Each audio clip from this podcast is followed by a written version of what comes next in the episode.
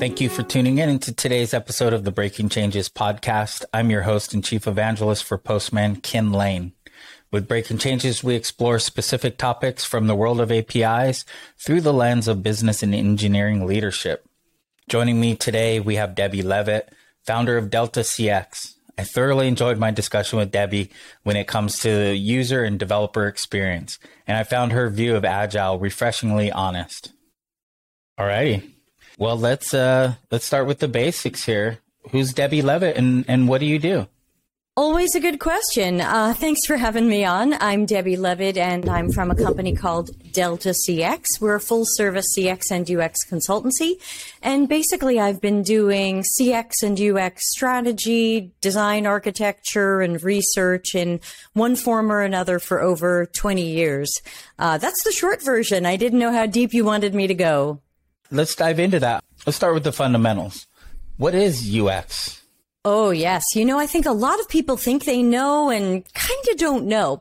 So UX or user experience is kind of the more psychology and science than art of making sure that we've created, I know this sounds obvious, a good user experience to make sure that things are usable, that they match people's needs and that we're really delivering to all of our target customers something of value, something they would want to use and possibly even pay for. So that means we want systems to be easy to learn, easy to use, intuitive, accessible to all people, and of course, properly researched and designed rather than guessed.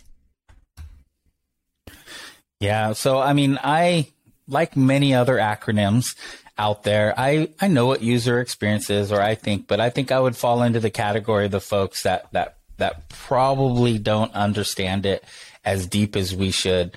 And I—I mean, I care about the user, but I hear a lot of words around empathy and other things get thrown around. And I'm, I'm, I'm not always sure we, we actually are caring about the users uh, as part of this, or we've, we've separated ourselves enough with the tech or there's enough of a buffer between us and them that we don't quite see them as as mattering as much as as they should do you see that across your customers? Is is is there a lot of lip service to this?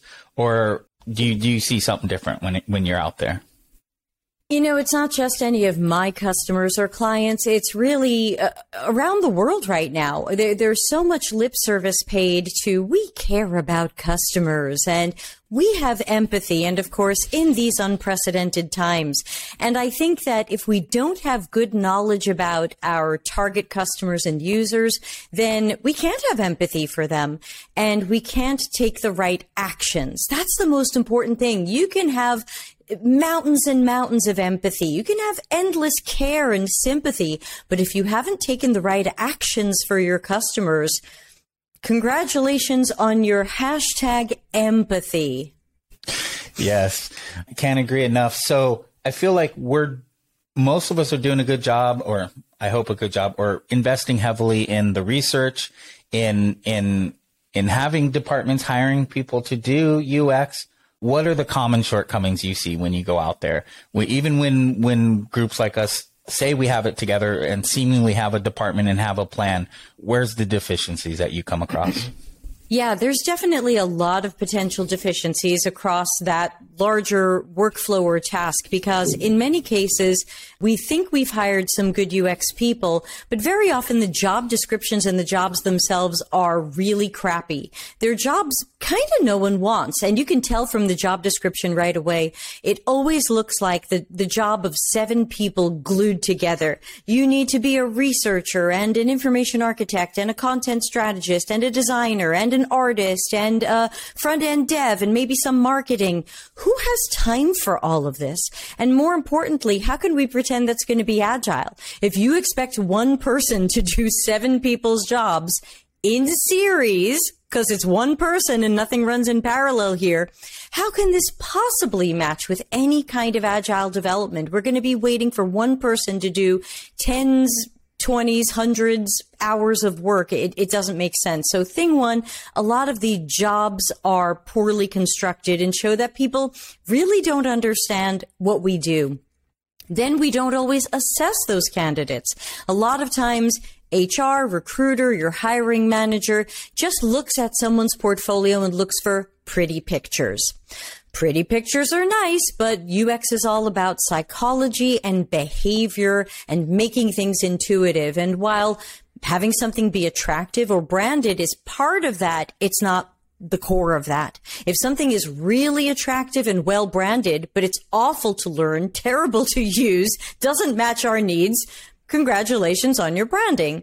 So the people are not being assessed correctly. Then they get into your workspace, uh, your workplace, maybe not yours personally, but they get into the workplace.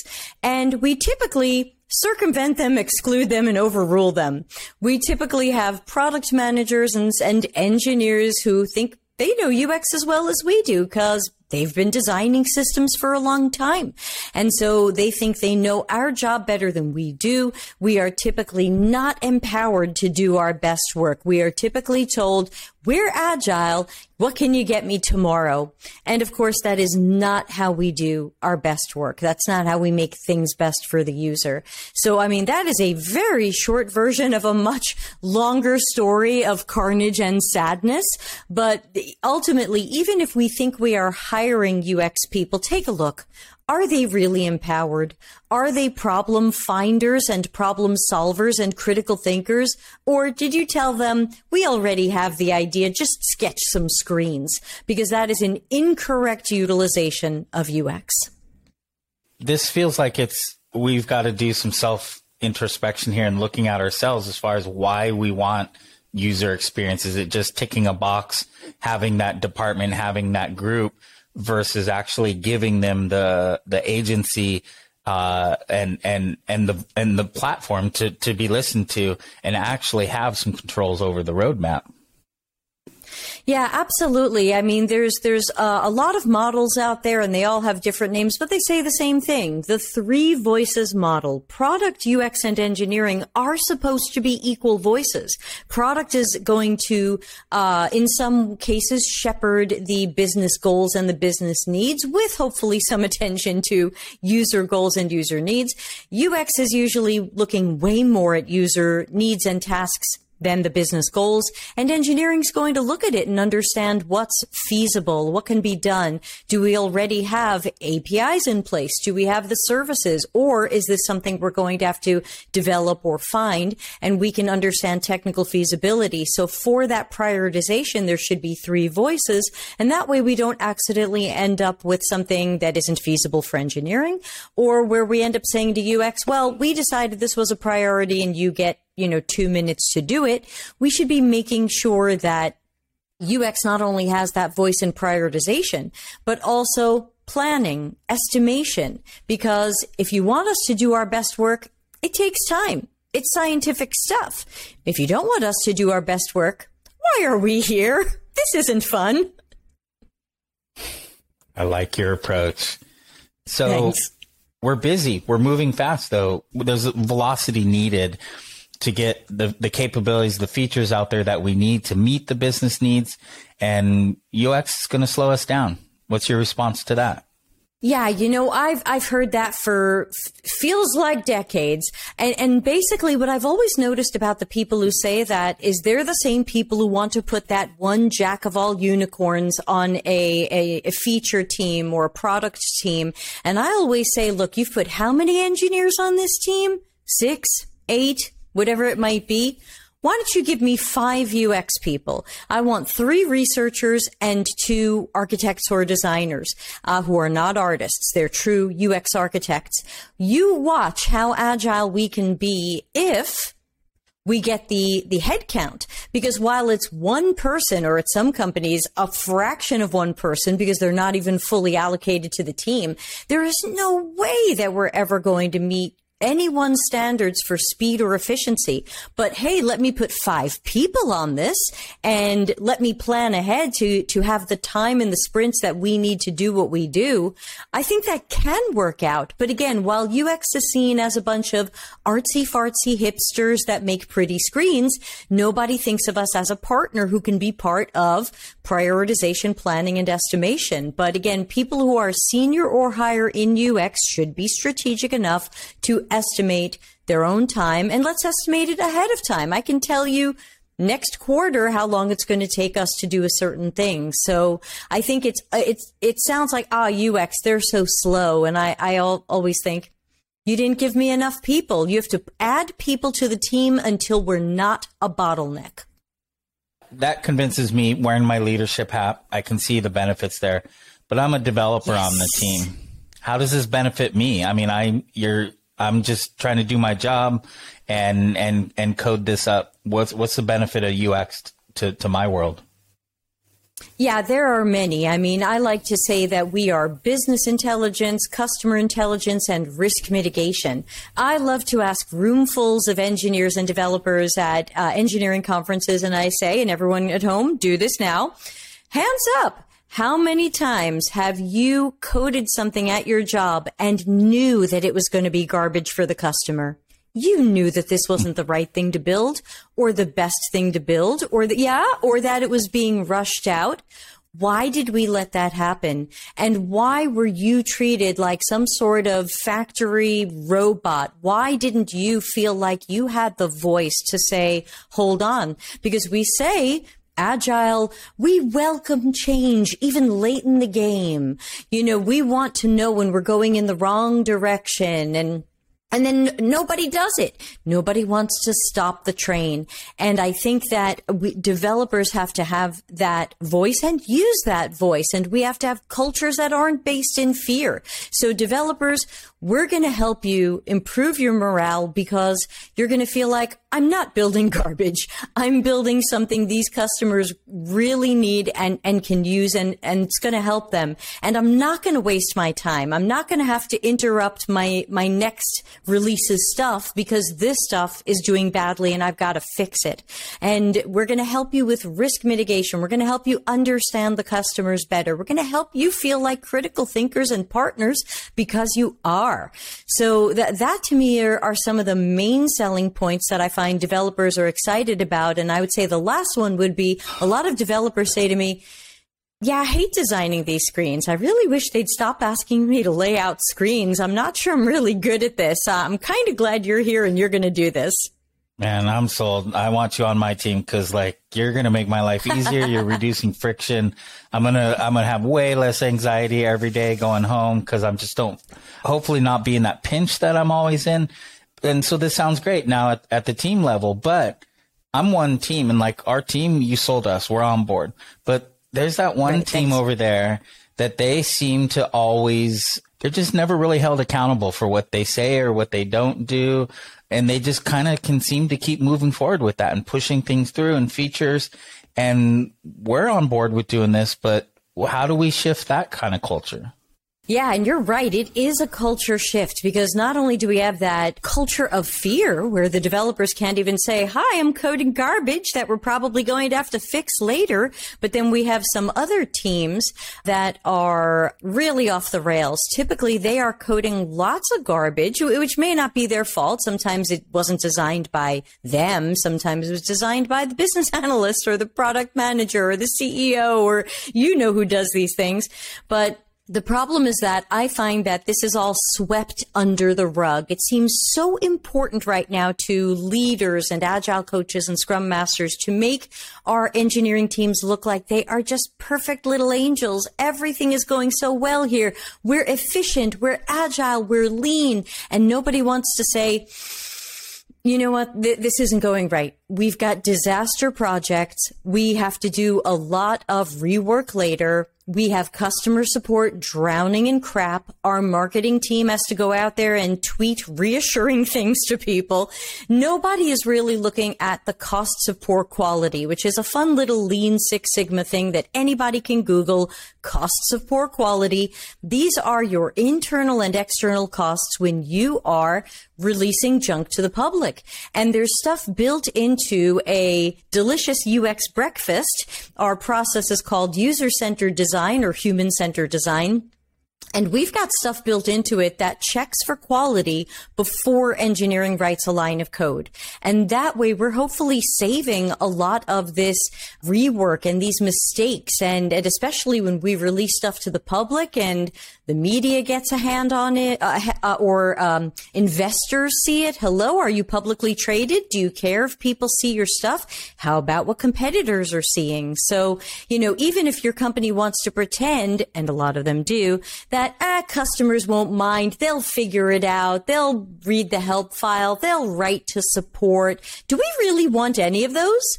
Yes, we can say those things, and, but they're cold comfort because ultimately we don't want any of those because they cost us money. Yeah, agreed. How is the feedback loop work around this? So, you know, we've got a lot of customers out there, a lot of users that potentially we need tied into this, these boxers checking that's, that's guiding our roadmap. What's that feedback loop look like at scale?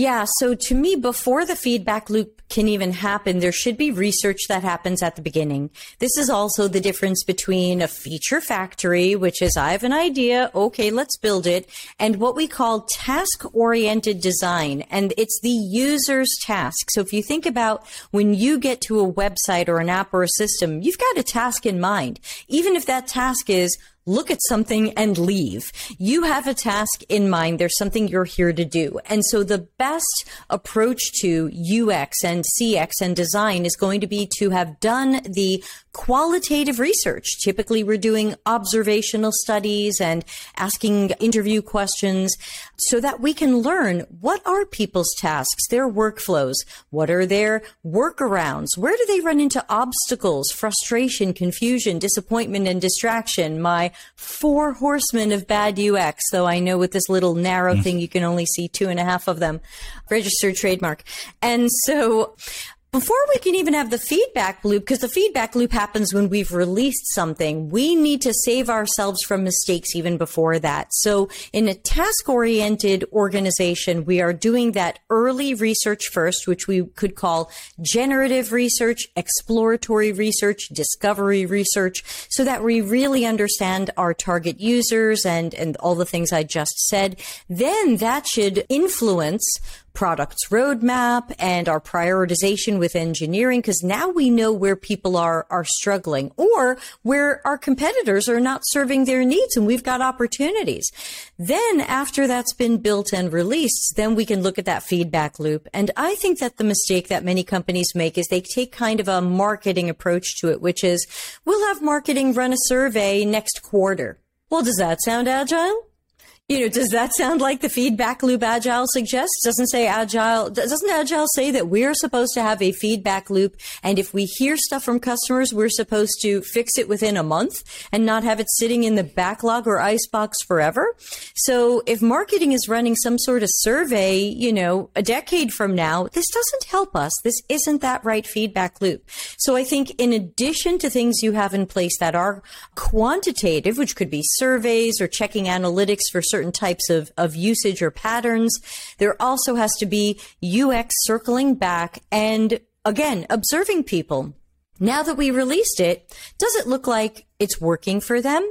Does it look like it's meeting their needs? Does it look like we missed something? Does it feel broken to them or are they giving it five stars out of five? And to me, that's the feedback loop. You know the feedback loop much better from uh, looking at some at someone do something than either asking them about that because people are sometimes bad judges of it. You know, people who have kids and I don't have kids. You know, there's a real difference between watching your kid do their homework and asking them how well their homework went tonight. Homework went great, thanks.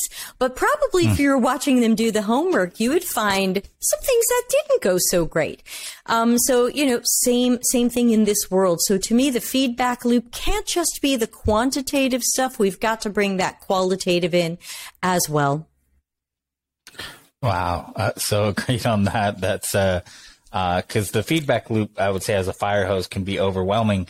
But I want to, before I want to dive into that a little bit more, you keep mentioning agile in in, in uh, along the way here, and to put out, you know, role play in my hat here, like my my org, we're not fully agile. Like we kind of sort of did agile and jumped on this train, but we're not like real agile. Is UX Is dependent anyone- on us being real agile? Is he? No, I, I don't think anyone's real agile if you ask me, because to me, uh, what does agile say? Agile Manifesto Principle 1 says our highest priority is customer satisfaction. Is anyone doing that? That's customer centricity. We're not doing that. We're, we're making excuses. We're saying just, just fail fast. Just put it out there. And, and, you know, I saw someone on LinkedIn said, you know, hey, Agile Manifesto Principle number one says our highest priority is customer satisfaction, which you measure through working software and continue, uh, I guess it was continuous delivery of working software. And they said, see, that's the CI/CD pipeline. And I said, whoa, if you read that and you saw that whole thing about highest priorities customer satisfaction and you just walked away with CI/CD pipeline, I think you missed the point.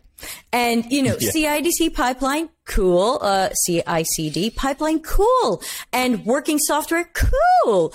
But, cool, man. But is this, does this have value? Does this do what people need? And again, hands up. How many people, when I ask people, and let's do it right now, can you think of a website or app or system that is so freaking amazing? Like, what would I do without this thing? These people just got this right. It is I mean, hard. Getting it right is hard. And it was easier when we were a three band rock star trio and we were able to, you know, just, just crank out these features and hits as a small startup. But several rounds of funding in and, and different companies, you know, or enterprise organizations with the entrenched that, that, that is. Well, let me go back to the, the startup because I think the startup version is, is, hits on another aspect that I hear you saying between user experience and customer experiences. As a startup, I'm navigating between free tier, massive users using it and not paying for it. And they're very loud. They're on Twitter shaming us if we don't do something that they want. And then we've got a smaller slice of customers. But then I've also got internal architects who've been, you know, have strong opinions. And so is is that what user experience and customer experience does it you know because the customers are paying us and we're going to prioritize in a certain way. Our architects or co-founders or people have a hand in the product since day one. They back to those rock star days.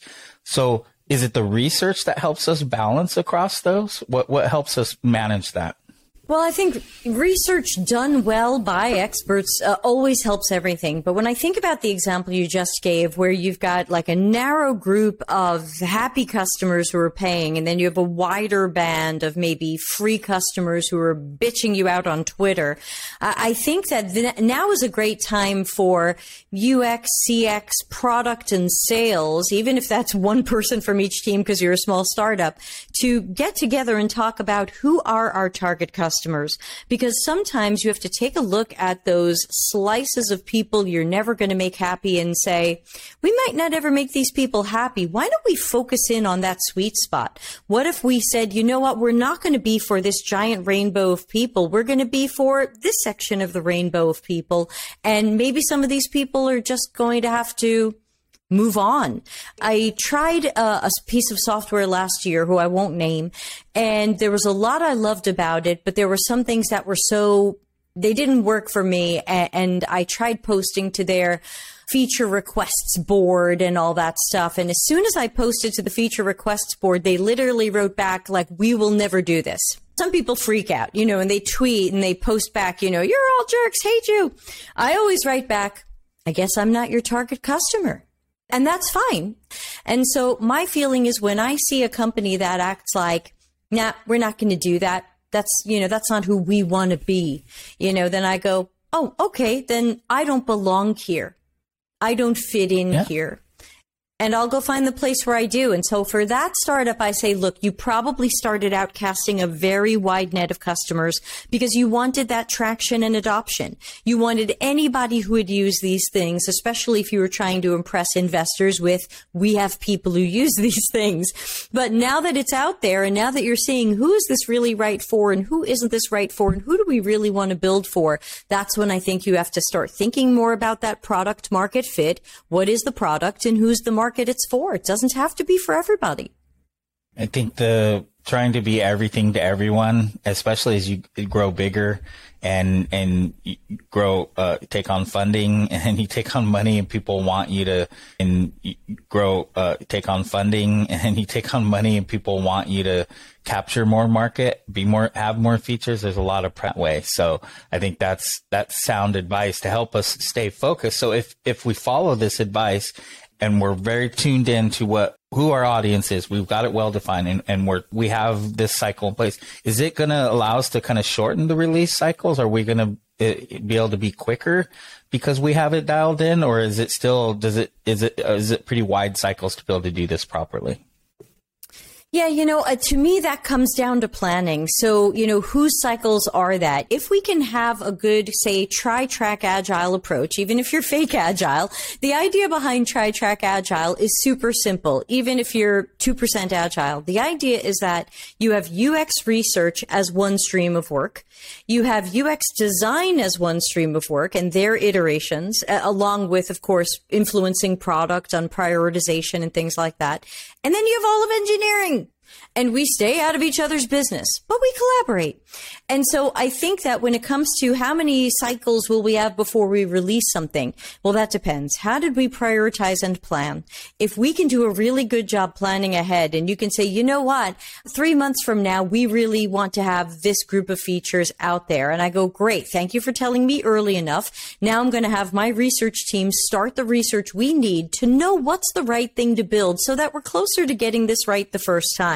So you know what? We're going to spend three weeks on that research. Then the design team is going to spend two, three weeks on some designs and iterations after some usability testing. And then we're going to be ready to give those pieces to engineering. Or if anything's ready earlier, we'll get that to engineering. But you should plan because we need, and I'm making this up, six weeks.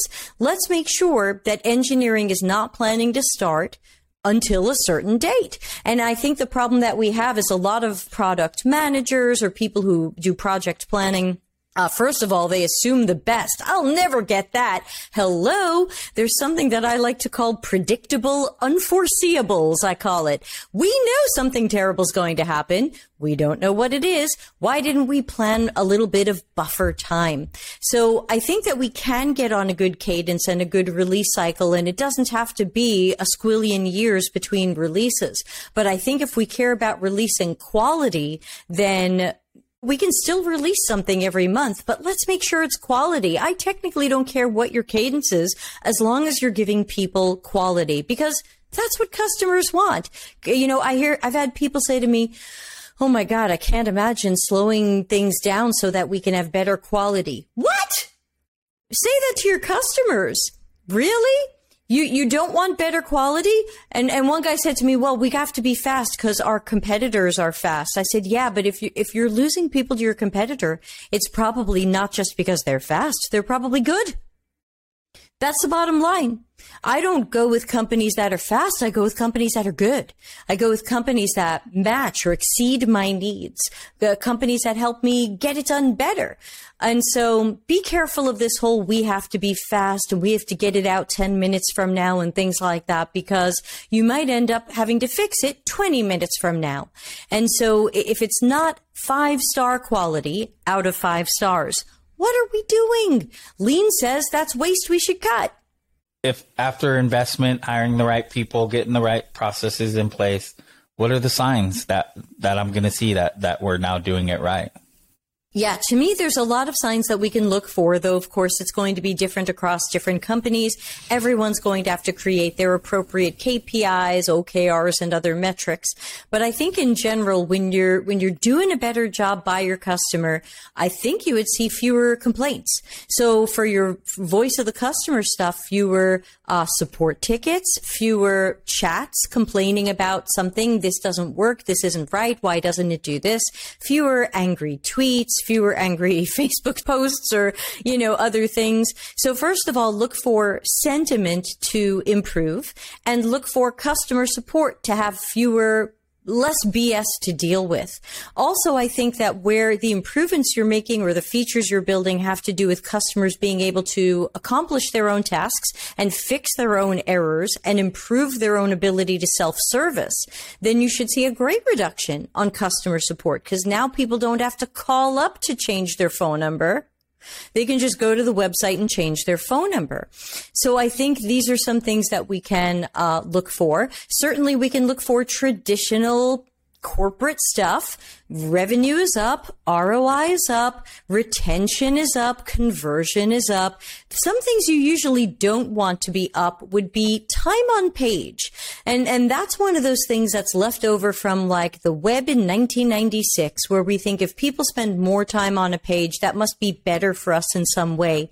But if you think about your own use of websites and apps and systems, unless it's reading stuff, where you do want to spend more time reading stuff, chances are you want less time on the page because that's going to be more of a measure of efficiency, of people getting their task done. So metrics around task completion and task completion without errors, these are great. And so these are some of the things that I tell people that they can look for. Sure, you can measure NPS or other satisfaction scores, but to me, NPS is misleading because it asks people to predict an unknown future would you recommend this to a friend or colleague? Sure. Have you recommended it? No. Will you actually? Nah. You know, but do, is it in your heart to possibly recommend us? Well, thanks. Thanks a lot. You know, I give you a hearty New York thanks a lot. And so I think that we have to be careful that NPS doesn't represent satisfaction. It doesn't represent happiness. It doesn't represent product market fit. It doesn't represent loyalty. So some of these are common corporate metrics and numbers, but I feel like they're not quite what we think they are. Critical thinking, y'all. Critical thinking wise, a lot of these numbers get baked in. And like you mentioned, page views, time on page, some of these old, and in society, there's like a lot like, how many steps do we take a day that is good versus what's bad? A lot of these things are just BS from the past that have just been laid down as, as truth. And they've been that for so long. How do we, as a culture, as a team, how do we, we shake those and constantly reassess where, what metrics we're using and, and identifying which ones are, are, are worthless and we shouldn't be using. It is so hard. That is such a great question because that's, I think that's one of the hardest things to do at a company because normally when those metrics were established, they were directly tied to someone's sense of our success. And so once you believe that our success is tied or inextricably tied to time on the page or page views or did we make people do a thing that they didn't want to do? Mailing list signups. Ah, you know, let me give a little bit of fire for the mailing list signups. Mailing list signups with pop-ups and, and interruptions. Uh, I think that once somebody who is a strategist or, or uh, somebody in your company or startup decides, but this is the measure of our success, it is really hard to tell them, it's not a measure of anybody's success because if our customers aren't successful, how successful will we be in the short or long term? And I think it's got to be a both bottom up and top down thing. The bottom up people have to be able to raise their voices and say, I think we're measuring the wrong things. And then there have to be some leaders who are also comfortable saying, I think we're measuring the wrong things or these can't be the only numbers we focus on as a measure of our success or our revenue or other things. Um, because we have to watch in that, then we have to start watching ethics. I've definitely seen companies who had some misguided metrics. And of course, that trickled down to the, the product and engineering and UX teams where everybody was told, do whatever the beep you have to do to make people do this thing so that we could show that we're meeting these numbers and we're successful. And that's how you end up with what in UX we call dark patterns, which are those tricks and those surprises and the fine print and all the things that, that leads you to do something you didn't want to do. Yeah, good advice. I mean, we, we've got to figure out how to constantly turn these things over. And I feel like COVID's given us some opportunity to reassess and think, think a little differently about things. But one of the, one of the common mistakes I, I'm seeing and, and experiencing in, in different companies that I talk to is the user experience in the engineering team. They're all located in Bay Area, West Coast. High percentage of white male on the team and so how we're we're strategizing but we're a global company and and and we have a very large massive global audience you have any advice for how we can start shifting that so we're we're we're getting a little more diverse in our th- in our thinking and and and we're expanding the horizon a little, little bit yeah, super question. And that's obviously where we have to drop our hashtag empathy because, you know, let's face it, teams of predominantly white people, and you and I are on that list, I guess. Um, you know, we're, uh, there's only so much empathy we have for the people who aren't like us. We can be sympathetic for, to them. We can care about them, but we don't really know what their lived experiences are. And I think one thing that can help us shift some of that, well, really, there's two things. Number one, one, fix your hiring. There are absolutely wonderful people of every skin color, of every religion, of every gender, of every everything else. LGBTQ. I mean, there these people are out there and they're looking for jobs. Why are we acting like that we can't find them? You know, I'm on LinkedIn for 10 seconds and my feed is full of LGBTQ autistic people saying, "Where's my job?" And I say, "I want you to get that job." So number 1, we have to fix our hiring so that it is not rooms full of of this stuff. Number two, when we are doing our research and our testing in our UX process, we've got to bring more of those people in. We have to make sure that we are recruiting for multiple genders. We are meeting people of different age groups. We can't just meet the cool millennials. We've got to meet grandma if grandma uses this thing. We have to make sure we're meeting uh, people of different uh, incomes, people who have different types of devices. I'm so sick of everybody at companies testing everything on the latest iPhone. Hey, I bet there's a bunch of your customers who are still using a Samsung Galaxy S7 because that's what they can afford or that's what they like. And so we, we have to start broadening the idea that uh, it's the true diversity, equity, and inclusion. And there, our customers are probably a rainbow of people, and we have to um, get more of them involved in the process. Research with them, test with them, research with people with visual dis- disabilities or, or conditions, with mobility issues or conditions. We're not including these people. We're not even making stuff good for left-handed people and they're 10% of the population. We freaking don't care. And, and we've got to care. I feel like I'm, I'm just seeing this Venn diagram of agile, UX, CX, diversity and inclusion, accessibility, like, and whether you're having honest or bullshit conversations or, you know, I just feel and like they're not overlapping. Whole, yes. they're just yes. circles. yes. We have so much work to do. Um, but this sounds like a whole other episode um, between you Maybe. and I that we could do that would be uh, pretty compelling. What keeps you in the game? What keeps you coming back every day and doing this for a living? Uh, you know, I am just driven to help people and make change. That's always who I've been. Even as a little kid, I've just wanted to be that catalyst, helpful person who pushed somebody else's boat out. And, and so that, that's kind of what keeps me going because I feel like we could be doing so much better for users and customers and our own employees. Think about all the people who are not happy at their jobs right now. Think about all the people you know who are secretly applying and telling you, you know, I wish I could get out of here.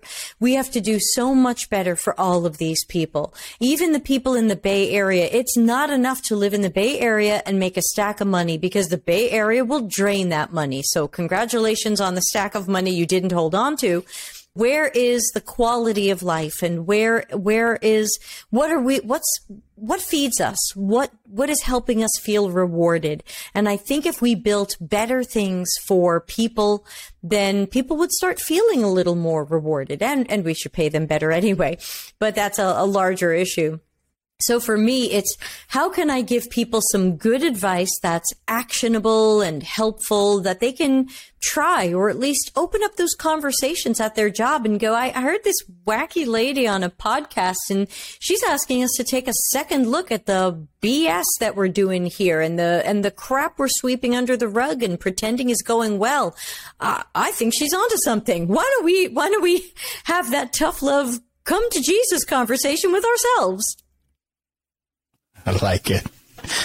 One last question on what has COVID changed for you on all of this?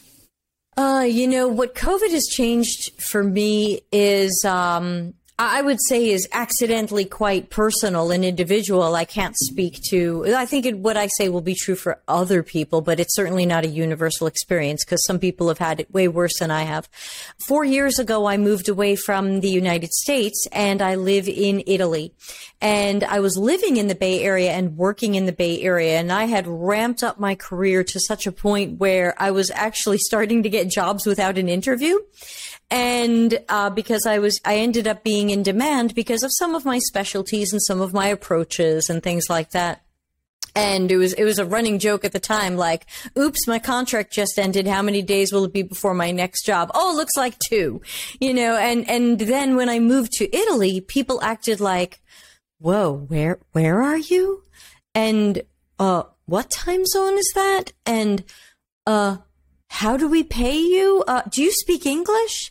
And, uh, you know, and it was so ridiculous because I'm still an American citizen with a C corporation of the state of Arizona and I'm, I have a hashtag not sponsored Wells Fargo bank account. I mean, like I am easy to find and easy to pay. And, you know, everybody acted like, whoa, uh, how how are we going to do this? You know, w- when I first moved here, which was uh, uh, oh, exactly four years ago, January 2018, and when the pandemic hit, that changed. All of a sudden, people were like, "Okay, you're in Italy. Um, can you work uh, New York hours? Yeah, sure. That's only minus six. Oh, uh, and how can we pay you? Well, I've got an American bank account. I file taxes. Oh, uh." Okay. Uh, or can you pay my corporation? Oh, yeah. Yeah. So all of a sudden, obstacles, previous obstacles weren't there because now everybody was remote. Everybody was somewhere else. And the main question was, does your time zone overlap ours? Or do you mind adjusting your day to overlap our time zone? Which I don't. I mean, I'm talking to you to accommodate your time zone. It's 9.30 at night here. Do not care. Happy to do it. Then I will roll into bed. And so when actually, when I first moved here, I was still a contractor at Macy's.com's San Francisco office, which has since been completely laid off. But I was working, I think, 6 p.m. to 2 a.m. my time. And people thought like, oh, you know, you're crazy. You're an idiot. And I said, let me tell you, that was actually quite cool because I got to have a bright sunny day with my boyfriend. I got to have a bright sunny day with my dogs. I got to go food shopping when everyone was at work. And then I took a little nap and then I started the day again at six. And I thought that was fantastic. So when people acted like, you're way over there, how, how are you going to do this? Well, since then, we figured it out. We figured out how to hire people. We figured out, for the most part, how to pay them. We figured out how to onboard them and incorporate them in our teams. We figured out how to have some sort of culture that wasn't within smelling distance of each other. And we figured out a way for us to let people work from places where they are, many people, but not all, are more comfortable and happier, especially people with disabilities and conditions and sensitivities that made commuting and working in offices, in some cases, awful, beyond awful. And so I'm hoping that even post pandemic, we're going to have flexible remote working policies that don't treat working from home like a perk you get to do one day a week. These are things that people need, especially when you consider people for whom commuting is a nightmare. When I was living in Daly City, driving into San Francisco on my motorcycle, I was nearly run over every day. That wasn't cool. yeah, I kind of don't miss that. Yeah. I'm I'm in a similar camp. I would say I'm I'm uh, found a, a sweet spot in in the COVID. I'm privileged. Um, I uh, I speak from definitely a place of privilege, but I'm Right. finding balance. I'm I'm getting my health in line. I'm not flying everywhere like I used to be, just back to back flights. I'm exercising every morning, healthy. I've found balance. Now I just want I want everyone listening to make my time online as frictionless and, and easy as possible and meaningful as possible so I can get the hell offline. So I can get online, get done what I need to get done as a, as a human being and then get offline because, and so that's why, that's why you're here. And that's why, you know, I'm hoping, I'm, I'm counting on you, Debbie, to, to, to help us make this happen. I'm doing what I can. Obviously, if anybody listening has any questions, I'm happy to answer them for free. Just reach out. You know, you can find me on LinkedIn as Debbie Levitt. It looks like this with more Photoshop. And you can also uh, email me. I'm Deb at deltacx.com. You can hit the Delta CX website. You can find me on YouTube. I mean, please, if you have any questions at all or you think there's something I can do for your organization, uh, please reach out. We'll post all of the stuff in the show notes when when when this goes up. So definitely look out for Debbie Cool. if if you need some help. Thank you so much for joining me today. I loved having you. This Thank has been a good conversation. All right. Thank you. Thanks to everybody and your whole team. Thanks again to Debbie for stopping by. For more on Debbie, you can visit deltacx.com and Delta CX on YouTube and Debbie Levitt on LinkedIn.